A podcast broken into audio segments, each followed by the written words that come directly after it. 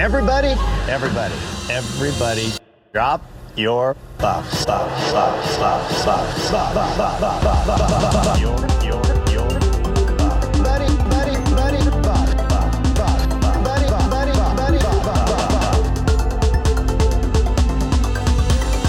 Drop your buff, buff, buff.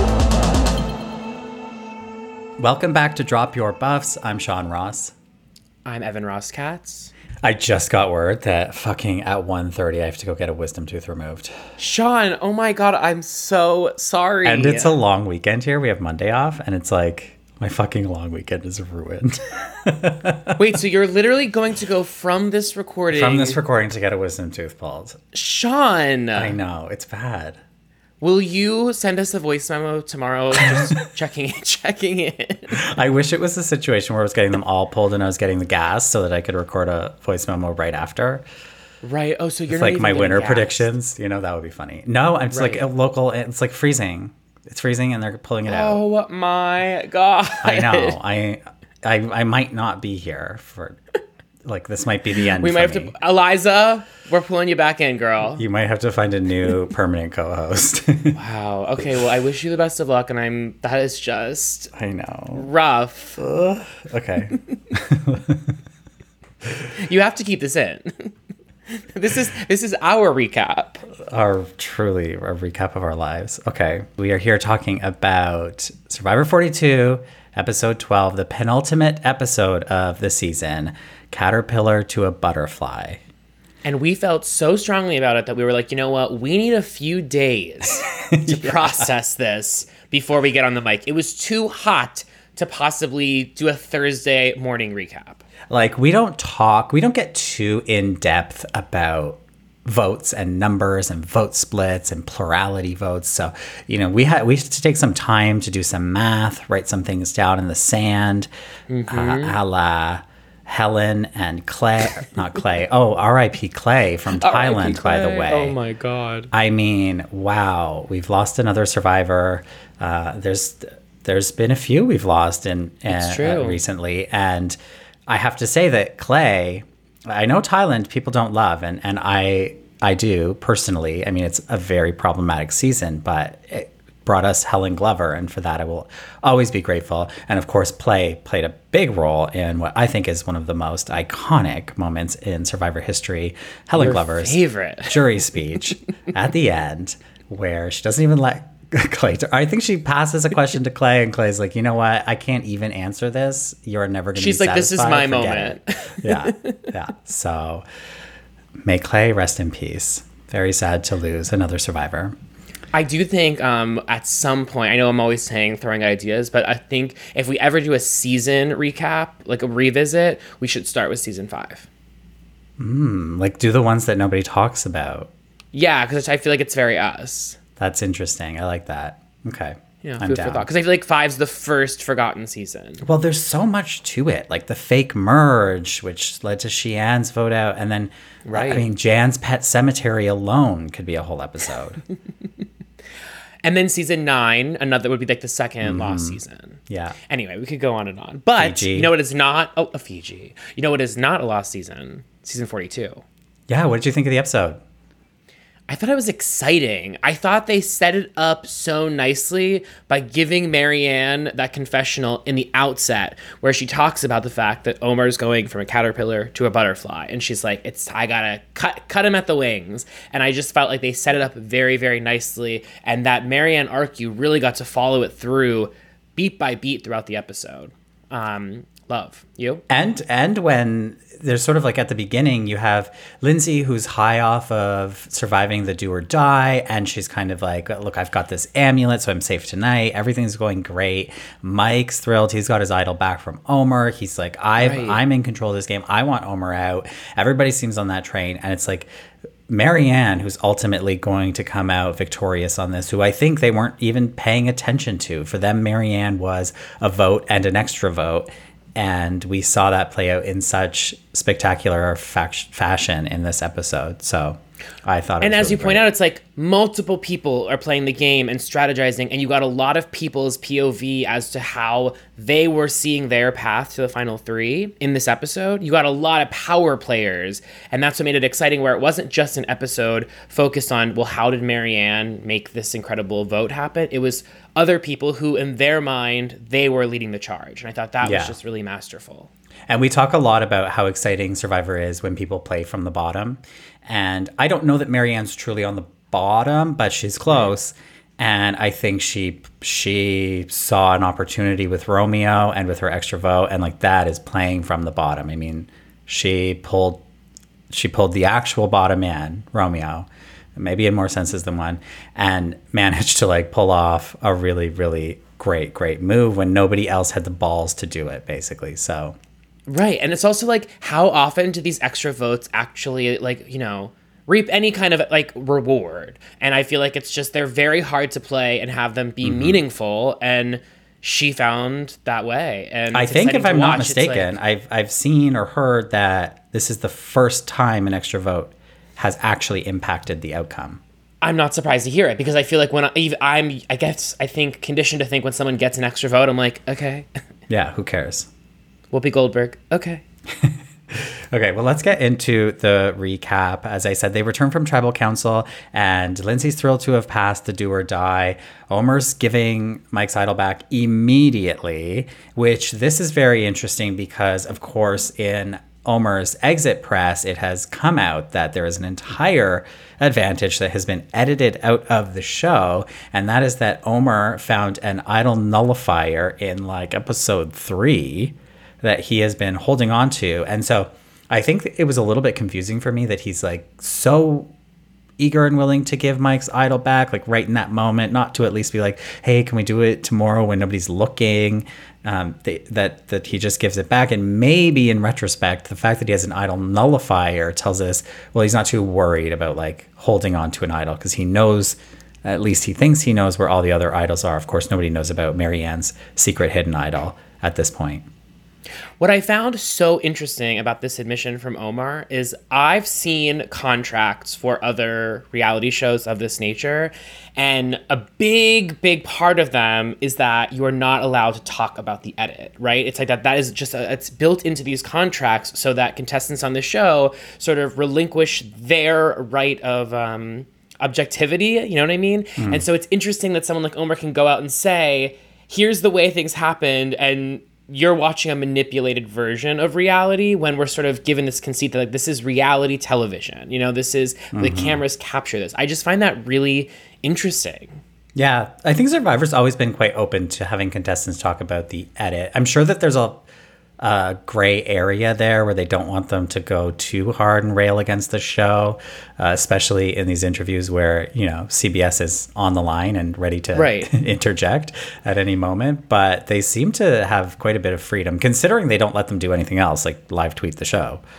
right interesting Yeah. they're not allowed to live tweet the show They are not allowed. They are not allowed That to discuss is- the show in public but they're allowed it to put a up press like um, opportunity. But they can put like promos up on their social media being like, tune in Yes. tonight. But that, that's the extent of it.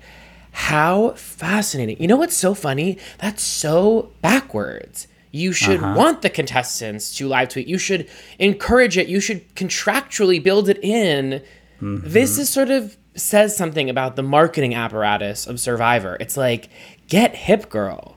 Yeah, they don't get it. The They don't drag race girls are like they are in it to like talk about it and like throw down and rile up the fans. Totally. And I get the fact that like if you're live tweeting a show like Survivor, you could be offering insight that you only have 2020 and like you know what's coming down the line, but like So be it. Who cares? Right. Who cares? Who cares? Literally as as I understand Ooh. it, and I'm very anti-spoilers, as I understand it, the entire boot list and winner has been spoiled for 42. You can go online Great. and you can find that. So And the winner what are we afraid of to let the contestants speak? is the winner known. I believe so. Oh my god! What if I googled it right now while we're having this conversation? I would no, I wouldn't. um, I know, right? That'd be like that would be the oh that would be the end of the podcast. Like Yeah, it would be wisdom teeth slash yeah. No, I have no interest in spoilers. I never have. Um, But I think that for those that seek them out, if they are available, that is again we've talked about this, but like that is just a different way to watch the show. To watch Mm-hmm. a show knowing the winner doesn't ruin it. Um, Well, that's why I love just a rewatch. Interesting.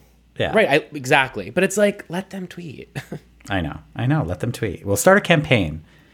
yeah. Seriously. Letter writing campaign. Mm, wait, that might have to be in today's emoji comment. Yes. Wait, let's just declare it now. Hold on. the pen. okay. Yeah, the pen. That's great.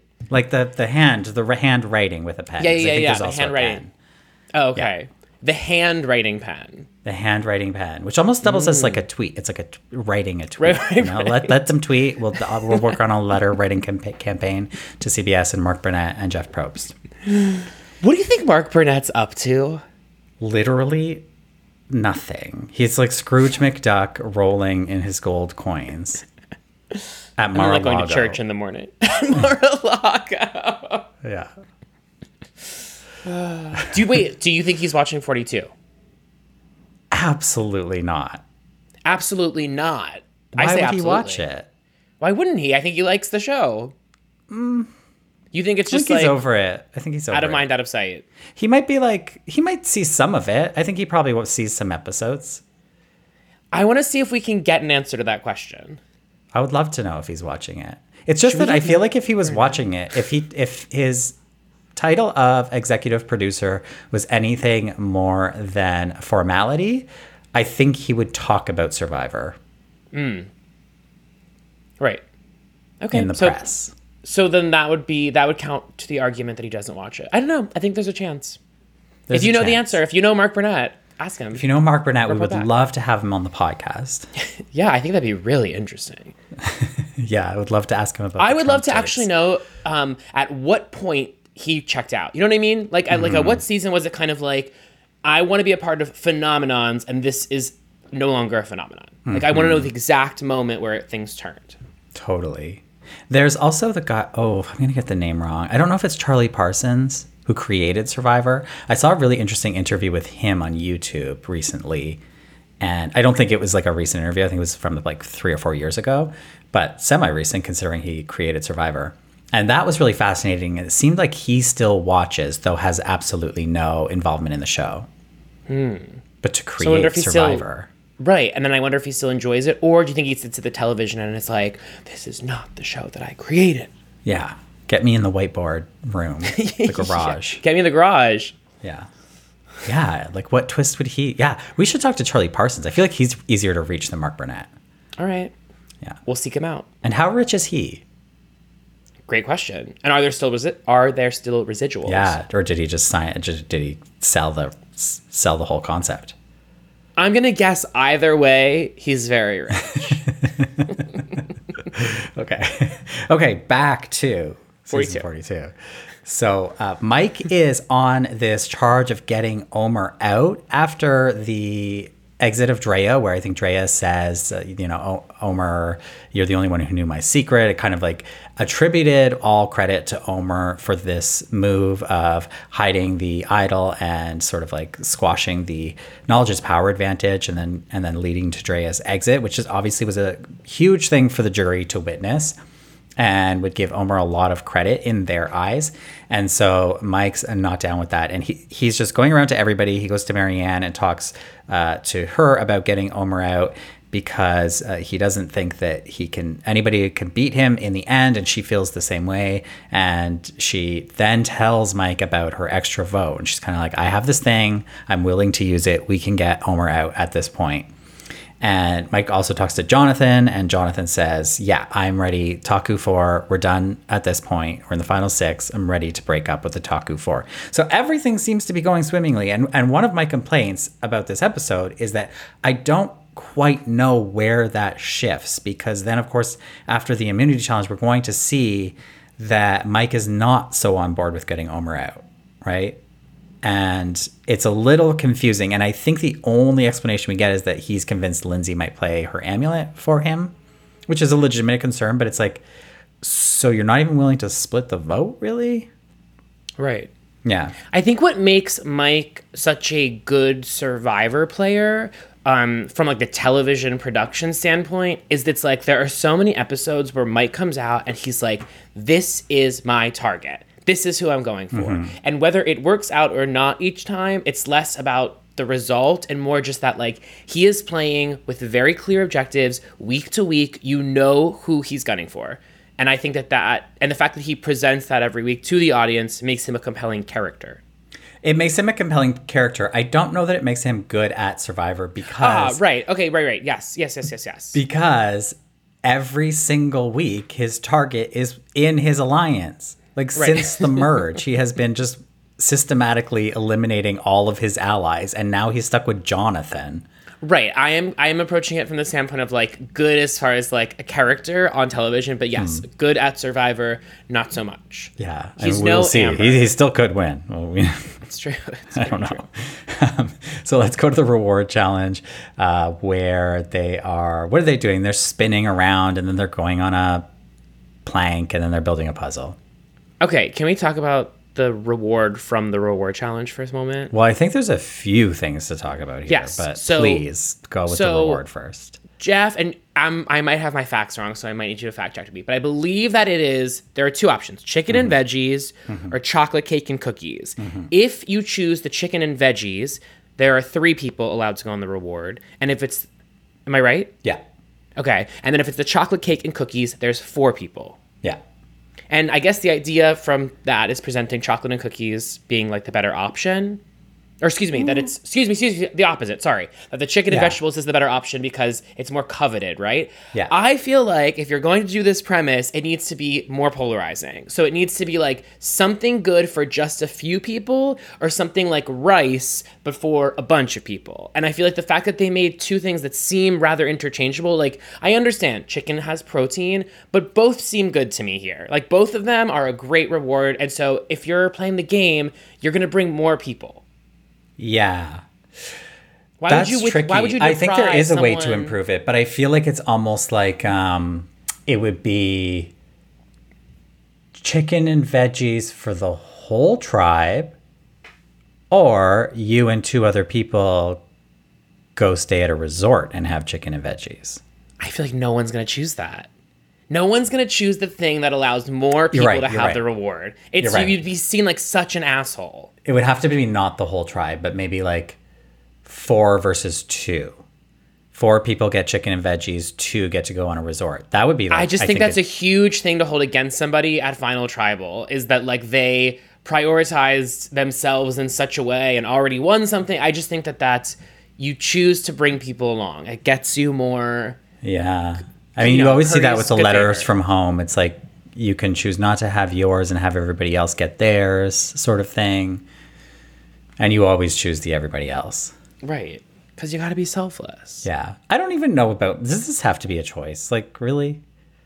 Um, I mean, it was definitely like adding something for adding something's sake, but I think that it's effective because I think the I think Fishbach had this on a recent know-it-alls where he was just like, the more choices you have to make, the more interesting the game is, and I would rather a choice than a twist. Right. I get that. I was so disappointed though that he picked the chocolate cake because it's so disgusting. It looked disgusting. And like hot chocolate cake, Oh, And those I will cookies say, though- from like a bo- like they weren't f- No, fresh thank you. cookies. but maybe like chicken and fries. I just think like veggies of all the things. Yeah. It's like don't get me wrong, I love some grilled veggies, but I'm starving. Like give It would be like it should be like a, a barbecue. a barbecue. That's great. Love it. Yeah. So gross seeing them eat the And cake. Jeff, just like in terms of like presenting it, I think that we really peaked with Applebee's by way of like Jeff's enthusiasm. Mm-hmm. And I feel like we've never been able to match that in terms of just, you know, Jeff really selling it. Yeah. Well, speaking of Jeff's enthusiasm, obviously Omar wins this. I, I do want to point out Maryanne being an absolute icon, uns- unspooling herself and like almost hitting the camera twice, and then trying to un unspool herself by going the other way. It just made me think that like when we finally do get the Maryanne fan, fan cam, there's so much to include. So much. Like, you know, so many moments and micro moments that she's given us. Yeah, yeah. Uh, so there's a couple Jeff moments here that we should talk about. One is when they're all building the puzzle, and Jeff says, Sometimes it's nice to just listen to the sounds of the challenge. Oh, and we get this little montage of them like building the puzzle and all the puzzle blocks hitting each other. And it's like, first of all, like Jeff, you didn't need to say that. Second of all, yeah, take your own advice and shut up every now and then. It's Yeah. like allow us to experience the sounds Yeah. of the challenge and not the sound of Jeff Probst's voice. but what a weird again. Go, Yeah. Okay, wait, going back to the thing about like Survivor making choices. It's like or contestants having to make choices. I do think like the fact that they. I would rather them keep that weird moment of Jeff. But I guess what I want to know is like what compelled Jeff Probst in this moment to totally. like utter that and was that planned was that improvisation like there's so many questions about that moment It came off to me as like Jeff is tired and he's like done narrating this stupid puzzle. Because what are you going Right. say? Oh, he puts another piece in. Is it right? and it's just 41 seasons in and he's like or 42 rather excuse me and he's just like yeah the sound of the Let's just listen. Let's stop talking and listen.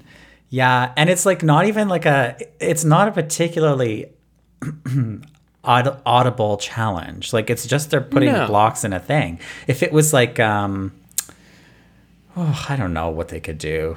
There's got to be a, a noisy challenge that they could do that would be fun. I was gonna say there could have been some sort of montage here where we cut to like all of the variety of sounds that can emerge based off of different challenges. So like hmm. scream, you know, the one where they're calling out for people when they're mm-hmm. blindfolded. It's like that to me has a very distinct sound. Or water challenges where it's like you know they're diving into the water or falling off, a, or, the, or the sumo wrestling one when they're mm-hmm. pounding into each other. You know, there's there Or are the ones sounds to where a challenge. the ones that they haven't done in a very long time, where there's a hunk of meat and they have to chew the meat off. That would be a nice Oh, challenge to listen to. My God. Wait. I want to know the last time they did that challenge. That is disgusting and it's quintessential Survivor. Yeah. Ugh.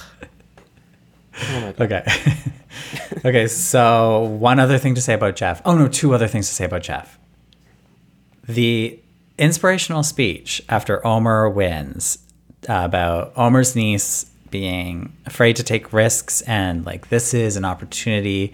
This is a lesson to all the 8-year-olds out there that you can push yourself and do something. I don't know if it's the lesson that they thought it was. And like also I don't want to like bully a kid, but like she's eight. Bully them. She's eight. Yeah. Yeah. How? Wh- what risks is an eight-year-old taking? Right.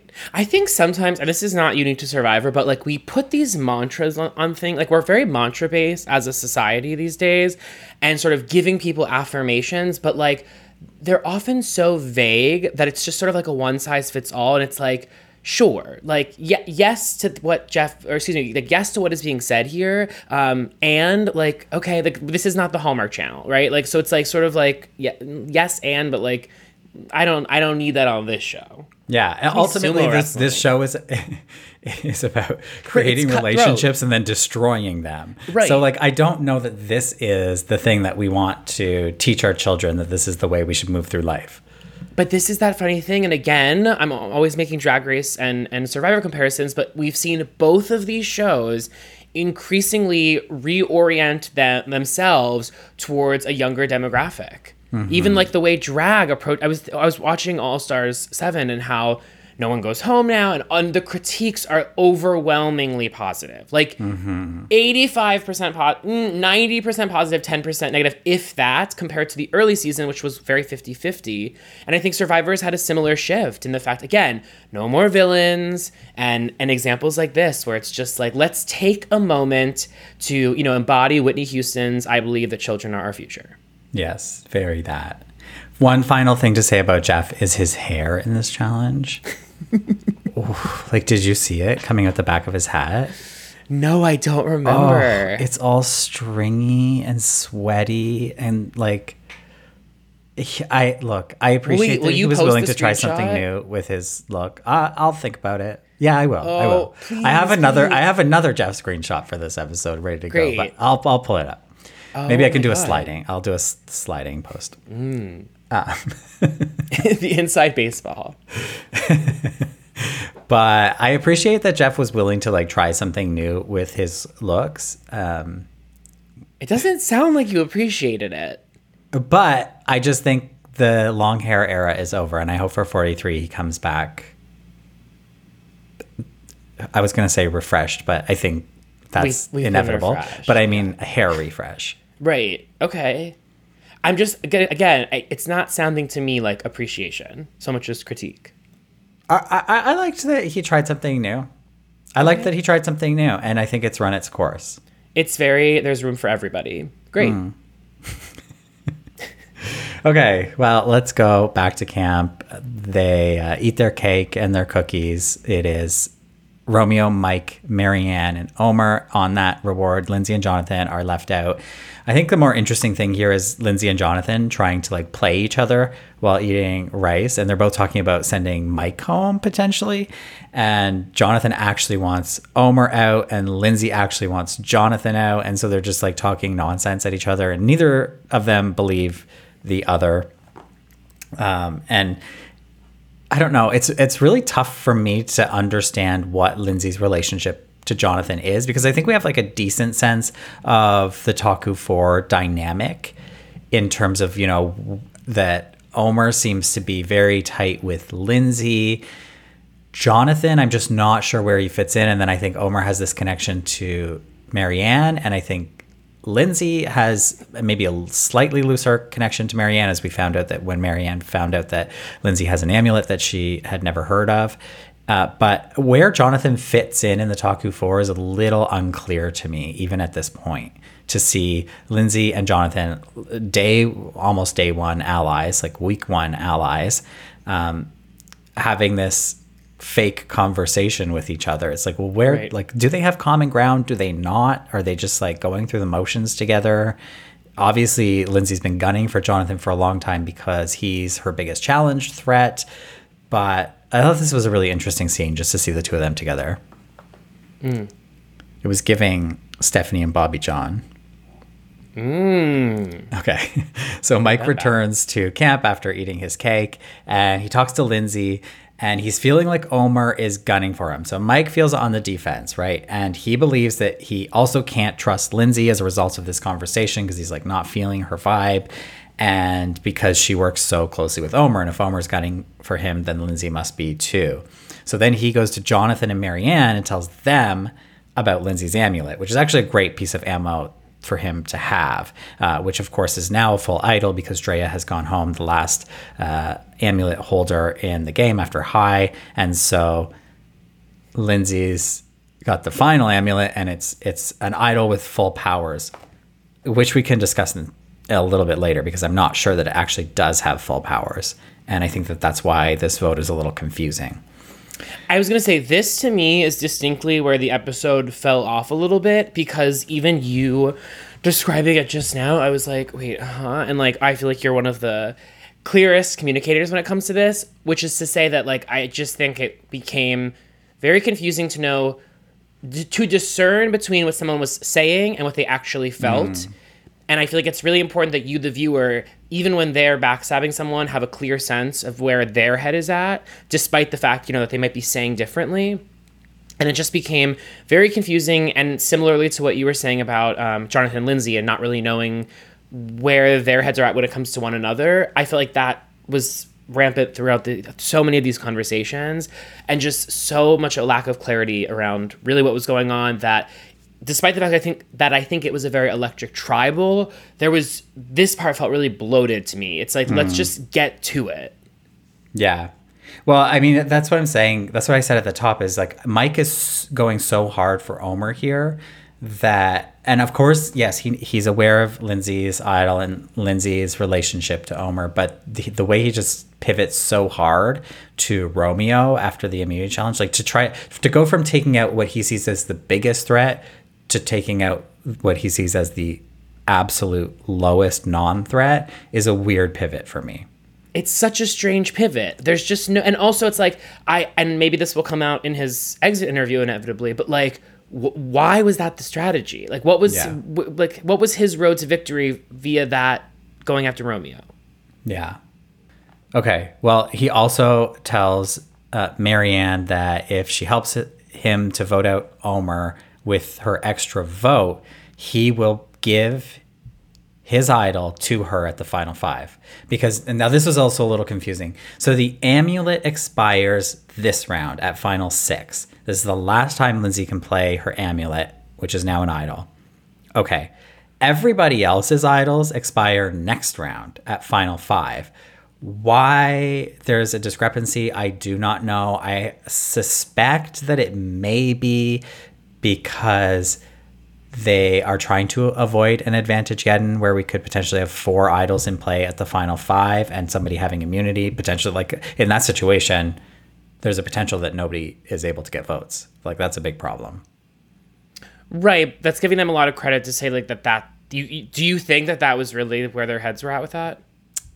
Uh it's possible, or they or they just wanted the amulet storyline to kick in right at post merge so that they Right. could so so there's It's like there's a time crunch like- on getting those people out. Right. It's giving me a little puppet master though. I feel like again, it's sort of like you have this conceit for the game and you have to sort of put them in the jungle or wherever and go. And I feel like when you present an order, such a concentrated order of when things can be rolled out, it just it gets a little bit highly choreographed to me. Yeah. Well, it, and if their concern is that there are too many things that that expire at final five, then don't put so many things. Yeah, exactly. Yeah.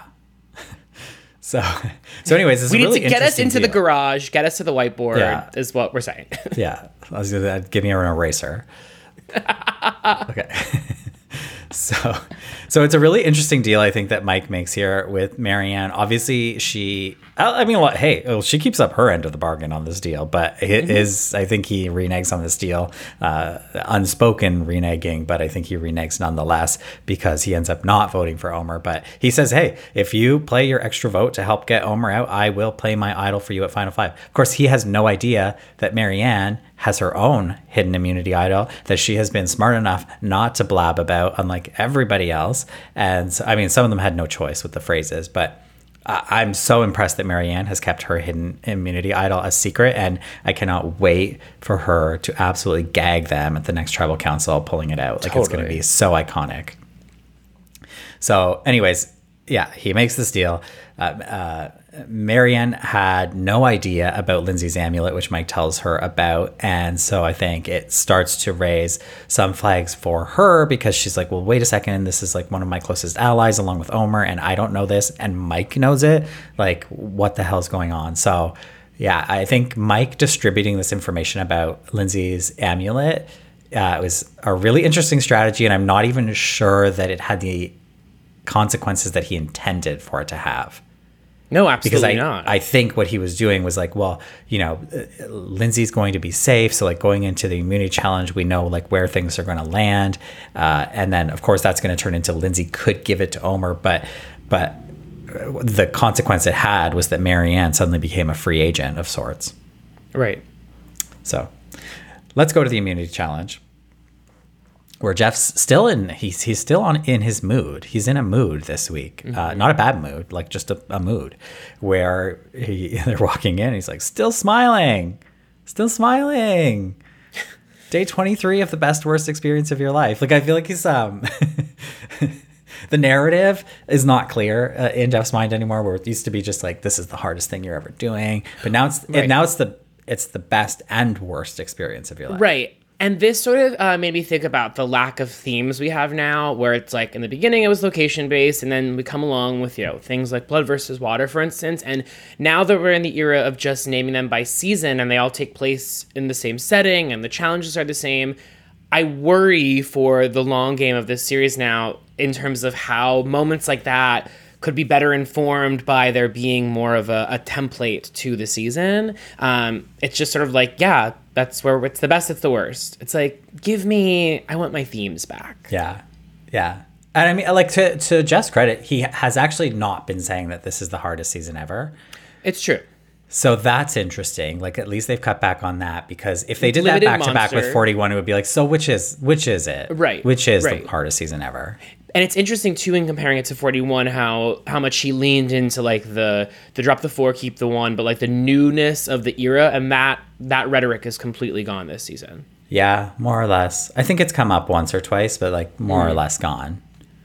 I do wish they had used drop the four, keep the two because it just would have been so ridiculous that it would have been funny. yeah But but they don't really lean into ridiculous a whole lot. I was gonna say, as we've come to, they used to. Yeah.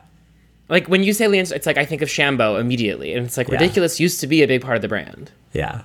It would be fun if they took a page out of like Big Brother's book where, you know, if the, the, there was some consequence to a challenge where then you have to wear a ridiculous outfit for the next oh, round. Oh, that would be fantastic. Yeah. Especially given the setting. Yeah. Take it to the whiteboard. Okay. Yeah. We're going to the whiteboard. Luckily, I'm erasing some things, so there's going to be room. yeah, there's plenty of room. Okay.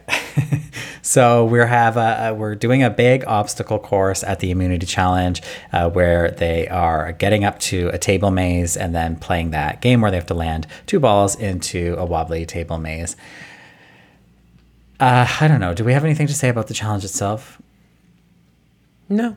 The only thing I have to note is that as they're collecting the pieces for the stairs, you know, where the, the, the stairs are a puzzle within the challenge, I noticed that they're collecting four pieces at a time, as opposed to I think in the past they would do like release release every stair and then just work through which one comes next. Where this is like you get four and those are the next four stairs, which makes that quite easy, Easy. more or less, uh, without having to deal with like twelve stairs at once and just try to figure it out. Uh, I don't know whether I liked it or disliked it. I mean, like, I don't really care about watching people try to fit slats into a stair. Like, that's not very compelling television. So, like, maybe just making it more simple was better television. But I like the challenge of having like tons of pieces to try to fit, right? You could really fall behind in that. Right. It can really separate, or someone that was in the lead can really fall back in a moment like that. Yeah. So, Boring challenge. Boring challenge. So it comes down to Lindsay and Jonathan.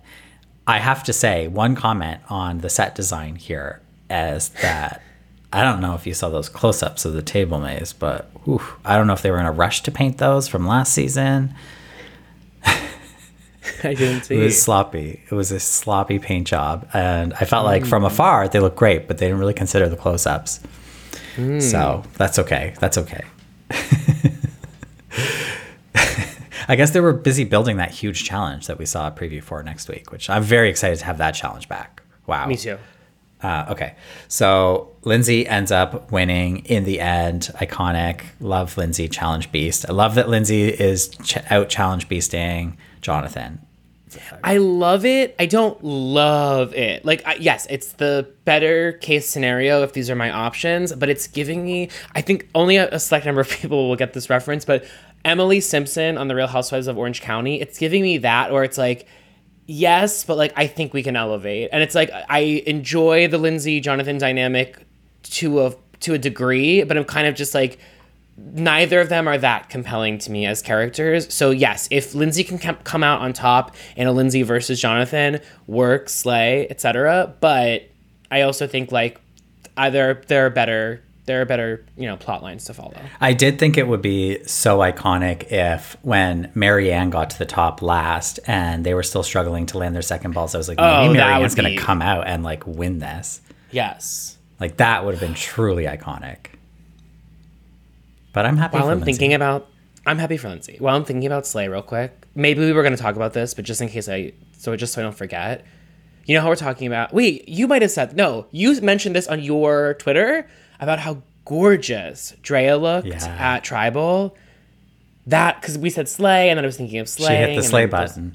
She hit the sleigh button. Yeah. She looked, She looked so incredible. good. Snatched. Someone made this comparison on Twitter, but she was giving Tayce from RuPaul's Drag Race UK. Mm. Like, oh my God, work. Yeah, she looked so good. She took a dip in Mother Lake.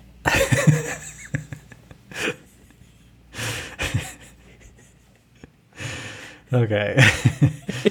I could use a dip in Mother Lake.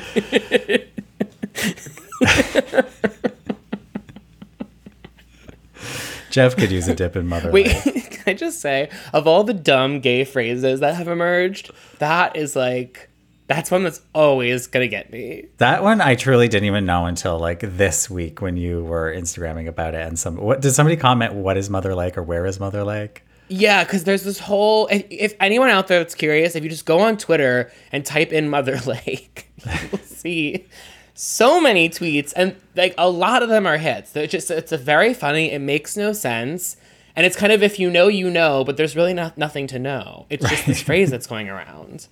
I don't I know, love but I really like it. And Drea took a dip in Mother Lake. Yeah. Wouldn't it be fun if we had like a gay on Survivor who could bring a gay vernacular to the show where like the the merge tribe could be like Mother Lake tribe. Like Oh wouldn't my that be fun? That would be leaning into the ridiculousness, you know? Like and that would be fun. That's like you know how they say that like each contestant is like kind of a, assigned a producer essentially. It's like you would need to make sure that like whoever that contestant was was assigned a producer who also spoke the language that could mm. like vouch for like the narrative going forward. But yeah, oh my god, that would be extremely fun. Yeah. Okay. I mean, also we've talked about this, but the all LGBTQ plus season Mm-hmm. of Survivor would also be a slay. Like put it on logo. I don't care. I don't even care if it's not a real season. Give logo a show. Or why don't we just make a spin-off? Yeah. Well, it's like sort of like do what Beyond the Edge was attempting to do, but do it correctly and call it Mm-hmm. And gay. and gay. Yeah. Okay. We'll think about this. I'll work, I'll put on I'll work on the pitch. So Lindsay's rallying votes for Jonathan and telling Jonathan that it's Mike and Romeo suggests splitting the vote and Lindsay says that they don't need to here and I think that's just like so this is like a bit of a knock against Lindsay and I really like Lindsay and I think she's been playing a really good game but I think she's gotten really comfortable in this Taku 4 situation uh, with particularly with Omar and just sort of like taking for granted that they have Maryanne and Romeo as like a whatever throwaway vote. And so I just feel like this was actually a really smart idea from Romeo to split the vote because not only do we have all these potential idols in play, but we also have the last round of the shot in the dark, which by the way, another huge flop season for the shot in the dark. Like I mean, I feel like this going on? was her last hurrah. But Yeah. it's like her last hurrah, and there was never a hurrah. Mm-hmm. So, anyways, I just think like Lindsay dismissing Romeo's suggestion of splitting the vote was, I think, was a little bit of a bad bad plan. I was just gonna say one thing is you know how like the chocolate bar twist on Drag Race, mm-hmm. and how it was like at some point someone will get the gold bar. I feel like with this, the design of the shot in the dark, there had to be a way in which like it would be played. It was a matter of when, not Yeah. if, and I think that was the huge like fuck up, which is that like we we've never gotten to see it used. So, what what good is that? Yeah, I totally agree. I don't know that the like, I, I don't even know that I need it, but No, I definitely there's definitely a way it. to improve it, and I think that way is like we've discussed before is that they, we don't return not safe scrolls to the bag. Yeah. So that it becomes a one in four chance, one in three chance, one in two chance. Yeah. I, I think that would make it a lot more exciting. But alas, okay. Look at us. We're like just we have a bunch of notes. We've got yeah. But we love the show. We love the show. we love the show. It's like what we've said before. You you you you you, you criticize most strongly the things that you love most. totally. I think that's the best way to consume the things that you love. Especially like we're gay, so I feel like that's our contribution. Yeah. Look, we we've, we have a lot of trauma. We've been bullied our whole lives. Totally. Uh, let us bully Jeff Probst in CBS for one one hour a week. Okay. One hour a week. or maybe an hour 20 okay so, so what else is going on here lindsay doesn't want to play her idol because she's afraid it might go back into circulation which again i think like that is a very conservative approach to the idol play. And i get where she's coming from but i also just think this is an amulet. It's not an idol. I would if i was a player i would see that as a clear difference. I also understand that nobody knows maryanne has this hidden immunity idol that she found that did, you know did go back into circulation from one of the, uh, the wacky phrase idols that they found the beware idols. So I imagine that there is a little bit of hesitation around like why haven't we seen another idol re-enter the game? This is a little strange. I'm a little nervous about this, and if I play mine, maybe it's going to go back in. But I just think like I don't know about this call that I don't want to play it because it might come back at final five and somebody might find it. I just don't see it for the amulet. So it's like again, this- it's like th- there's two things that Lindsay here I did hear that I didn't love, and that's sh- shutting down Romeo's idea to split the vote and then deciding not to play her idol for fear that it might come back into the game. And it's like if you look at Survivor history, playing an idol wrong, like or like or, you know when you don't need to use it, it's like it's worth trying. And even if you get it wrong, you'll make good television by getting it wrong. It's like it, when it comes to Survivor, and this is so obvious, it feels weird to even say, but it's like if you're given an option to do something or not to do something, for instance, the hourglass, you know, it's like you have to do the thing because there's a reality television camera filming you, and it's way more fun to see what's behind the door than to keep the door closed. That will always be the case. So I think that it's just strange watching someone actively choose to like not make good television, is the way I see it. Yeah, I and I I get that. I also get from her perspective that I think in her situation where I don't think that people in the game see her as a big threat, even though I think she is kind of a big threat given, you know, her relationship with Omar. I think all that attention has gone on to Omar, but I think in a final 3 if she got there, she would have to do a little bit extra work to convince them of the game that she played. And I do think that by not playing the amulet and not having to play the amulet, which wasn't even the case, but I'm trying to put myself in her mindset at this point that we're talking about, that if she had not played the amulet, and as far as she knows, only two other people know about it, and that's Omar and Mike, that's not also not the case in reality, but that she could go to a final three and say, I had this secret advantage I got on day one, moments after getting onto the beach. I kept it a secret except for my close allies.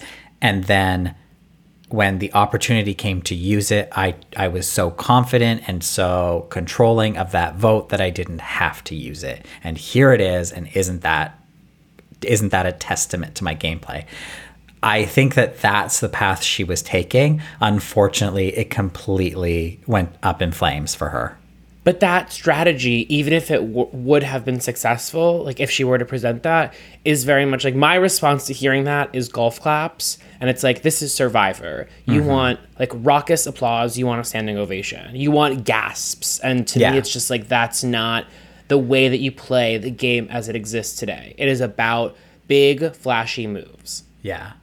The other that's what thing, gets the other thing is in in her defense is that I did listen to. You are defending Lindsay. well, I just I'm just trying to No. be trying to be fair.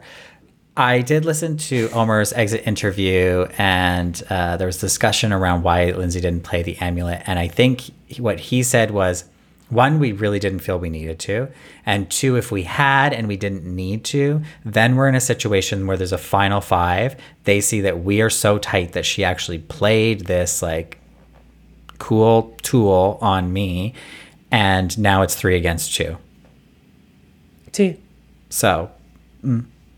but ultimately, I think like uh, to play it is like you can still go to the final three and be like, in order to really protect like, one of my only paths to the end, I played this tool on my friend, my ally, to ensure that he was staying in the game, even if he wasn't going to get the votes to go home. And how much more incredible would it have been if she played it and he did have the votes to go home, like he did in this episode? Right. So ultimately, ultimately a misplay, but I think I can understand her reasoning. Okay, but let's talk about where the where the real drama kicks in, because Maryanne is still keen on getting Omar out at this point, even though everybody else has moved on. Because Mike has moved on to targeting Romeo. Basically, Mike and Jonathan are on Romeo. Omar and Lindsay are on Jonathan, and Maryanne's over there being like, I still want Omar out. And so she goes and talks to Mike and she tells him to tell Jonathan to vote for Omar because presumably he also wants him out because he had been talking about that the day before. And then Mike is basically like, Look, I'm off the Omar plan because I know that Jonathan's voting for Romeo for whatever reason. Like, what kind of threat is Romeo to Jonathan? I don't know. And then he's like, look, we can just take this easy path. Romeo's an easy, easy one to cut. Nobody's going to be pissed off. And then we can just play final five. And he doesn't want to risk voting for Omar also because of uh, Lindsay's amulet. And so he's really digging in his heels and he's basically like, this isn't happening, Maryanne. And so Maryanne comes up with this brilliant plan, I think, to go to Romeo, the person that people have been completely ignoring since the merge, uh, like treating like a, a, pest in the camp, essentially, who's never voting the right way. He is never brought into the vote. He's n- barely brought into social situations because he's just hanging around the pot, eating rice. And she goes to this person who's the target of the vote of, of one of the plans and says, Look, let's do it. Let's get Omar out. We have the numbers because we got two two voting on Jonathan, two voting on you, and if we two vote for Omar. I will use my extra vote and it's done. And I just think that this was so brilliant to use Romeo in this way to to recognize his position in the tribe that he really has no other choice because otherwise likely he's going home and it's just it was just brilliant and to and to be able to hang on to the extra vote to this point, which she never really needed, and then have it come out in such an amazing way to create this plurality vote where um, where the minority have the majority of votes and get out a huge target. It's just incredible. Like I, I am so thrilled with this vote from Maryanne. And how fun from an edit perspective that it's like she teamed up with her fellow underdog to do it. Mm-hmm. It was very much she again to go to like the seat metaphor that's really big this season. She was very clearly in the driver's seat, um, but it was validating because I, I think otherwise Romeo sort of is the person without any story in the season. And though I don't think he has a path to win, I at least feel like he was like implicated in an important way in this episode to become someone who is redemption's not the word, but like if you cut between like the scene of him eating that rice all alone, I think it was in the last episode yeah. or the one before, to this, this is like he's on the upswing. Yeah, totally. Totally. And I love it. And it's like a great, great ally for Maryanne to have because like the fact that people are targeting Romeo at this point, the biggest goat in the game who is like has no respect from the jury presumably and is going to get no votes and they want to take him out at final 6 right. Like it makes no sense. And I mean, I love to see strong players go to the end, and I'd love to see a final three where they all have a shot. But if I'm in the game, uh, that I am never taking that risk. I'm not making the Colby Donaldson mistake, the Woo mistake. Like you are going to drag Romeo to the end, and here's Maryanne, the only person that's kind of willing to work with him as like a an actual ally, right. where his voice matters too. Create that bond and then you have like a secure spot with him potentially in the end. Who did Woo take out that would have uh, gotten him the win? It was Kass. Oh, interesting. Okay, well, let's go to Tribal Council, where Jeff is making horror movie faces, and this is the screenshot that I previously referred to. where he's he's like in a goofy mood. I don't know if he's. Uh, well, I'm not going to speculate. He's in a goofy mood. Uh, he's at 110% tonight in this whole round, I think. Do you think he's kind of like thinking because they're about to wrap 42, he knows this is like only a couple more days to go. He's heading back to the States, you know, 48 hours, however long is left. He just wrapped two seasons back to back. He knows he gets a prolonged break. Do you think he's just starting to like feel the anticipation of like his time off? Yeah, it's very like 2 p.m. on a Friday afternoon of a long right. weekend. Yeah. Totally it's that. And also, I think probably, I think he's feeling really good about the season. And so I think he's loosening up and having a little bit of fun with it. So that's fun. Okay. Well, what else do we have here at this tribal? Uh, Omar's feeling survivor confident about the vote tonight. A phrase that I don't think actually makes sense. Um, Lindsay and Marianne talk about why it's impossible to do a clean sweep now with the shot in the dark, which I think is really interesting considering Lindsay's uh, Lindsay not wanting to go with a, a vote split plan. But presumably she knows that she must know that Jonathan is going for Romeo. And so I guess in that situation, it's like, well, you know, if one of them plays the shot in the dark, then it's either Jonathan or Romeo going home. And like, I'm fine with that either way. Having no idea this plan of Maryanne's and Romeo's. So interesting. I wish that we had seen, if this is the end of the shot in the dark, I wish that there was more conversation about it in the strategy because there, there has been some. And I think we saw, remember, Hai trying to make Jonathan feel comfortable so that he wouldn't play his shot in the dark when actually Hai was going home that night. Uh, so we do see it occasionally, but it's like, I, I'd like to hear that more in a vote split conversation because I don't think we've heard that a whole lot. And that's actually really interesting because you could do some really interesting splits in the event of of a, a shot in the dark being played. But alas. So it's time to vote. Uh, shockingly to me, there were no advantages played. Really thought Lindsay might pull out her amulet here or that somebody might have played their shot in the dark, but that wasn't the case. And so we have two votes on Jonathan, two votes on Romeo, and a surprise three votes on Omar, with Maryanne casting her extra vote. So who was the second vote on Jonathan besides Lindsay? Omar. Omar. Yeah. So Lindsay and Omar voted for Jonathan. Mike and Jonathan voted for Romeo. Got it, got it, got it. And Maryanne and Romeo voted for Omar. Masterful. oh, wait, we have to talk about briefly just the really, really great moment. Um, so Omar turns to Maryanne. I think it's about Mm. right before the final vote, and says, Is it you did it? And then she says, I did it. Yeah. Is it that correct? Yeah. Was it you or something? just- and she was like, yeah. I did yeah, it. it was me. Yeah, it, um, it was just such a great moment of like not only has Maryanne come into her power, but she's like owning said power. Oh yeah, I have it up. She, uh, yeah, so Omar says you did it, and she says I did with a big smile on her Yeah. face, and it's just sort of this moment.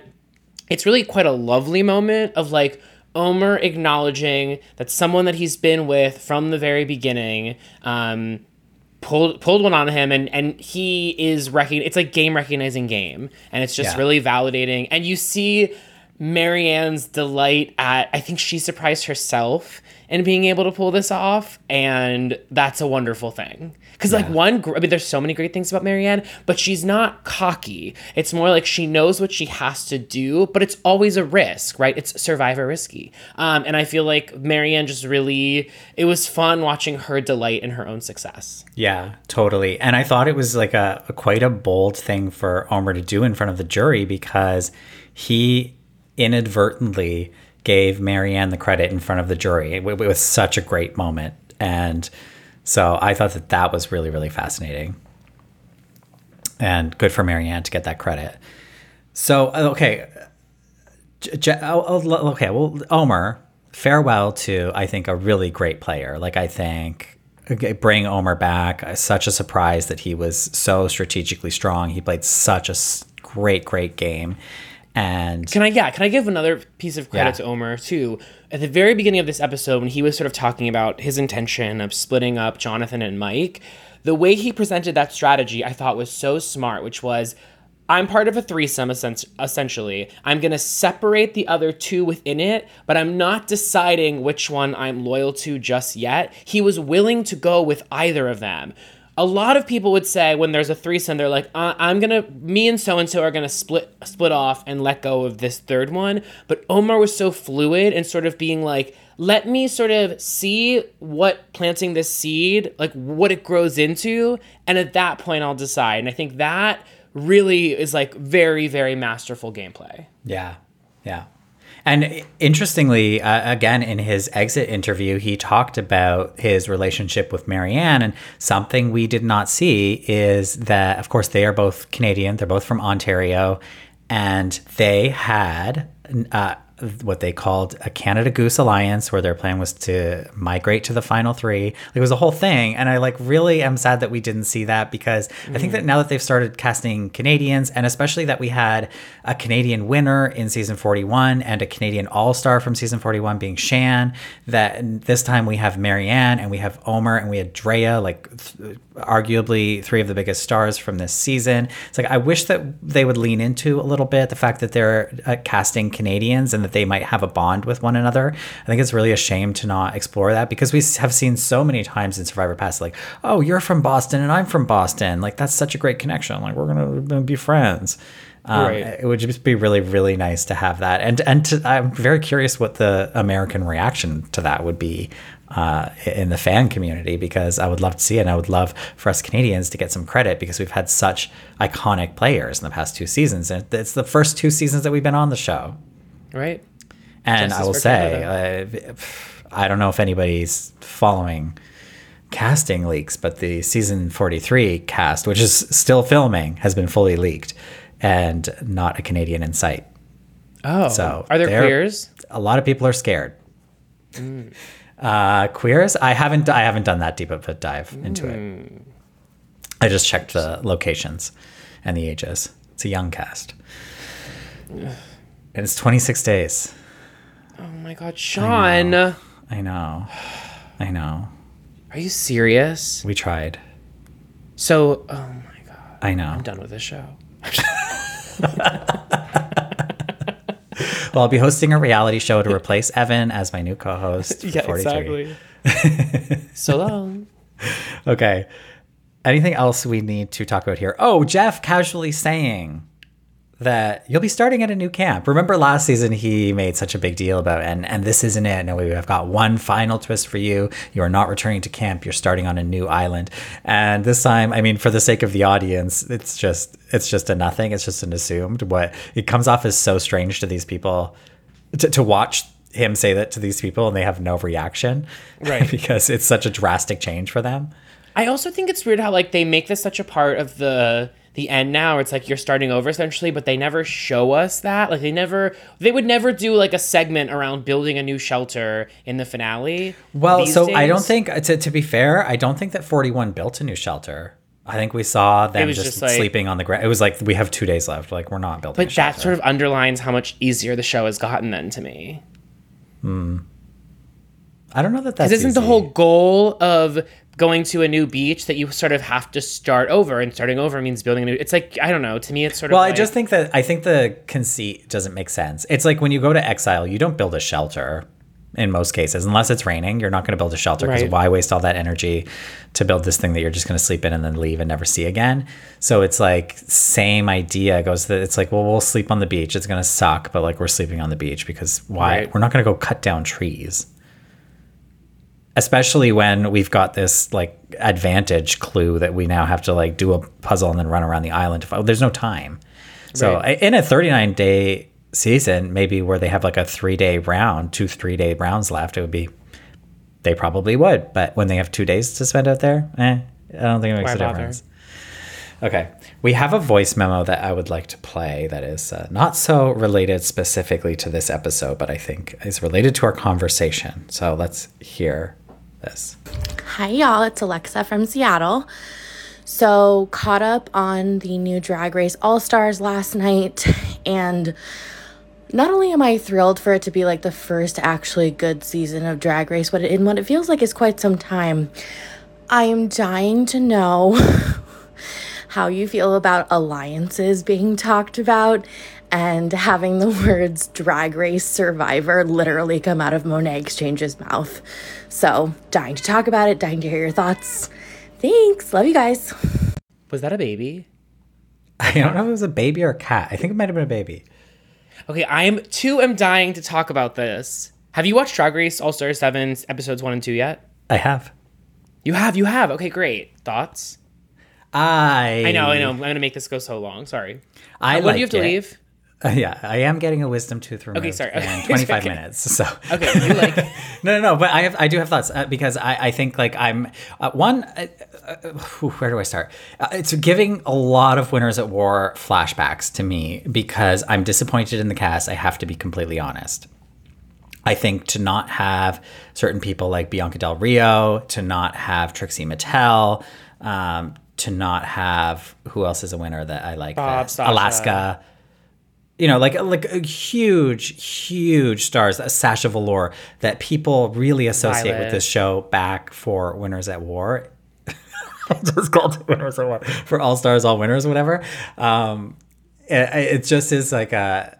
I think it's a weird choice, but I do like the people that they have there. I think it is a dynamic cast. They're fun to talk. They're fun to watch, talk to each other, and interact. I think it's way too friendly. I think it's far too friendly at this point. I think the judging is way too nice, as you've said, and I can feel, I can see in the edit where they've cut out negative comments. And I know that they've always been quite kind to their winners, which is nice. But we're in a competition now for the ultimate winner, so like let's hmm. get it together. The non-elimination, I think, is psychotic. This is a competition show. This is a reality competition show. And I think this complicated system of winning repeater badges to get to perform in some kind of showdown at the end, I think is like a very convoluted thing to like keep track of. And then that you get people who can win but not get a badge. I think it's all like it was giving me very drop the four, keep the one overly complicated. Well, also, not all of these girls are lip sync girls. And so I feel like by making the ultimately it's about the final four that get to the final lip sync and it's like you Raja has a reaction to that actually. If you if you pause the screen and just because it's a wide shot if you watch Raja she's like oh fuck well that's not that's not going to be good for me. Um quickly I'll say 90 minutes let's pare down to 60 i feel like 90 minute episodes of drag race are unnecessary Long. and yeah they just feel it, it's it, it's a commitment um but i did just want to 90 minutes without it's 90 minutes without untucked like it's not like it's like the format where right, right, untucked is right. No, built in. yeah, just it's a little too luxurious, and uh, it's just so surprising not to see BeBe there. Like, I just feel like the original winner. Hmm. I get the impression that she's around and available, um, so that's odd to me. But I also wanted to point out that I feel like there's a parallel here with Survivor in the sense that Survivor cannot have Richard Hatch back for Winners at War, and Drag Race has a similar situation with two of their queens, Tyra Sanchez from season two and Sharon Needles from season four. In that, I feel like to properly do I like want to see older queens from the series in the same way I am with Winners at War, and I feel like this show in particular has some issues with you know around two of its early queens. So, um, but how am I feeling about uh, Monét X Change sort of mentioning uh, bringing Survivor into it? It's so exciting. It doesn't feel entirely real. It does feel a little bit because this entire season feels like it was done with a with a wink and a nod in sort of like love is love. Um you know like uh we're all one happy family. This is we have you know you mentioned uh the lack of elimination it's like well this is no longer a competition show. This is we are in the rupaul's best friend race era and they're leaning into that. But to, Um, to be fair, All Stars has not been a competition show in a very long time because it, it did actually it actually did become Survivor, where you voted right, people right, out. right, right. Although no one was really playing with like the strategic acumen of, of Survivor, but yes, it did. Now, uh, what's interesting about this? I think they like- did in in UK versus the world. Yeah, but it was just only six weeks. But yes, yes, yes, they did. It was just so short, you didn't really get to see like Yeah. a long game strategy play out. But yeah, you know, you're totally right. That's kind of what made it such good television. I am curious how they're going to handle the judges' feedback week to week when all eight of them are going to stay and there's just not much to say. Like the the if you zero in on the criticisms this week, they were all so vague, you know? It was like you're doing the thing that you do and when you do it, it is iconic. And it's like, okay. Like, you know what I mean? It's just like and also I feel like because of the veneer of niceness, they couldn't they couldn't really there were times where like they wouldn't even comment on someone's Yeah. snatch game like at all and it was Yeah. like okay well clearly something was said about this Or you could read between the lines where they said Right. who who did the who did the like YouTuber Instagrammer character? uh was that evie rico nasty No, no, no, no, the one that who's eats the rico chips. nasty oh that was shea Oh, okay. So when they were when they were giving Shea critiques, and Ross, I think, said like there was so much you could have done, but it's like that was cut up with like, oh, this was everything was so great, and there was so much you could have done, and it's like, Yeah, well, it's like, no, no, no. The longer statement there is there was so much you could have done that you didn't do. yeah right And like, why it was do we not there's so that? much that you did Why do we have to cut that? Like, l- let's be real. Right. But that said, I do just want to say before we turn this into a full on uh, Drag Race podcast, I was thorough. Like, there were multiple moments of this episode that I absolutely loved. And this was like, this felt so fresh. It, I am with you in as far as this is not the cast that I wanted. I think that there are several queens that I didn't need back and several queens I absolutely needed back that are not there. But given that this is, you know, the dinner that's been put on the plate, I am like happily eating it. It's delicious and it's a lot better of a meal than I think I expected. And I am like Yeah. super energetic. It's like there's something about seeing Raja and Jinx doing Drag Race. I thought that Diana Vreeland, like just the still image alone, I'm Yeah. like Raja and Jinx are next level world class drag entertainers, and they've been off our screen for a while.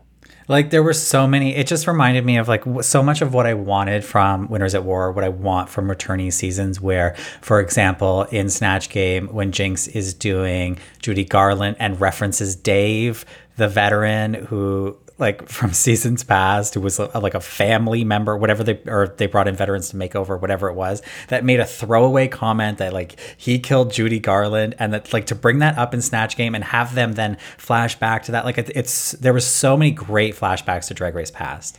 And it's such like a gratifying deep cut because it was one that at the time is so memorable. This man literally turns to RuPaul in the workroom and earnestly tells RuPaul that he thinks he killed Judy Garland. And he's not being facetious and he's not doing it in front of the cameras. He feels a certain way and he's talking to someone that he reveres in the same way um, that he did Judy. And he's like, I have to tell you, like, I might have killed one of your contemporaries.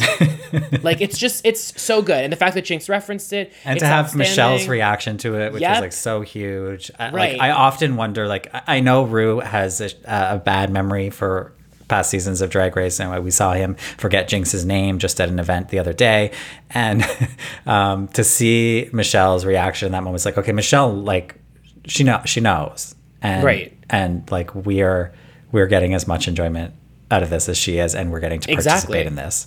it's like um she's like giving us permission to laugh even harder than we Mm-hmm. were already laughing because it's like she's having such a good time. It's fun to see the judges having a good time. Ru was having such a good time. One other thing I want to say about it real quick was that lip sync between Shea and Monet was just out of this world. Yeah. In this in this era in which I think it's really hard to do a lip sync because of the expectations around what a lip sync i what a lip sync is has become kind of limiting. I felt like just like it, it was so they were both so good. They both chose such different interpretations of the song. It was such a great song choice.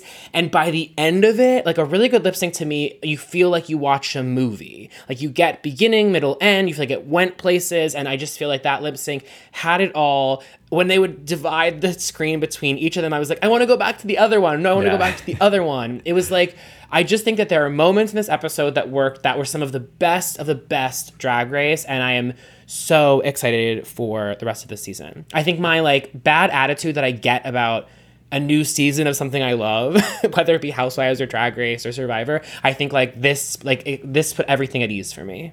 Yeah. And to the to the callbacks, like let's see more callbacks on Survivor. If if I ever show up on your screen, you know that when I get voted out, I'm going to invoke the name of Helen Glover and say "A tu Brute." Like, wouldn't it be so fun to have somebody like reference a deep cut from early Survivor because they love it so much and like, and maybe it happens and it gets cut. I don't know, but hmm, just like lean into it. It's fun. lean in that is the the i think this is the lesson with all of this this being survivor drag race life lean in Yeah. Okay. Well, we coined that term we no one said it before no i'm kidding i'm kidding it's the book like what? Okay. wait is it is it brene brown Is, did she? someone like has lean in as like a hold on uh you here you Are you telling me Brene Brown coined the term lean in? their lean in book it's okay sorry no she did not it's by sheryl sandberg Okay. Yeah, Sheryl Sandberg is uh, the the co-author of Lean In: Women, Work, and the Will to Lead. You're telling Lean me in. that this person invented the phrase lean in? It's kind of like how um, Sex and the City invented the phrase "He's really not that into you," but it's like it's not like no one coined that term, but it's like attributed to her. Do you want to hear my To favorite? 'cause it's the you co-author my Nell Scovell. my favorite uh, uh, party party trivia. Please. Do you know who coined the term friend with benefits? Justin Timberlake. Alanis Morissette in Head Over Feet. Wow. Oh, I should have known if you're gonna pull out that party. Can you believe that? Friend with benefits. It doesn't exist before Alanis Morissette's Head Over Feet. Wow. Yeah. That's actually about a really fun fact. Yeah. Like Okay. LT. Invented gay culture. Okay. We got to wrap this up. I'm getting a wisdom tooth removed in 15 minutes. So pray for me. okay. I love how the one day like we could not go long is the day we choose to go extra long. Extra long. Because we just did a 15 minute drag race recap. We did. We did. Okay. Well, everybody get out your pens and pencils and start your letter writing campaign. I can't even remember what we were writing about, but I'm sure it's going to be great. and make sure that you're subscribed to us. We have a finale next week. It's going to be a big recap. Excited to see what happens. Evan, very quickly, uh, prediction: Who's the winner? Maryanne. Yeah, it's got to be Maryanne. Maryanne, who was my winner pick in episode one. I wasn't sure if it was like a revised winner pick or whatever, so I went back to our episode one recap. I listened. If Maryanne wins, I just want to put it out there. I did not look up spoilers. I have only picked a successful winner once in the past ever, and that was Denise. Uh, so if I get a second one, I'm going to be very, very, very thrilled about that. So, okay. Denise, a woman who took a dip at Mother Lake. Yeah, and then she got out. She got out. Oh my God. She's out of Mother Lake. She's out. She's out. Okay. She's on Father Mountain. I don't know what she's on, but it's not Mother Lake, whatever she's on. Okay. oh Okay, we have to go. Okay, we also have uh, we've we've picked we've picked our winner that we're going to interview from an early season, hmm. and I'm not going to announce who it is, but it is a fucking icon. So you are not going to want to miss that. Subscribe to this. We'll be back next week with our finale recap. Bye. Bye.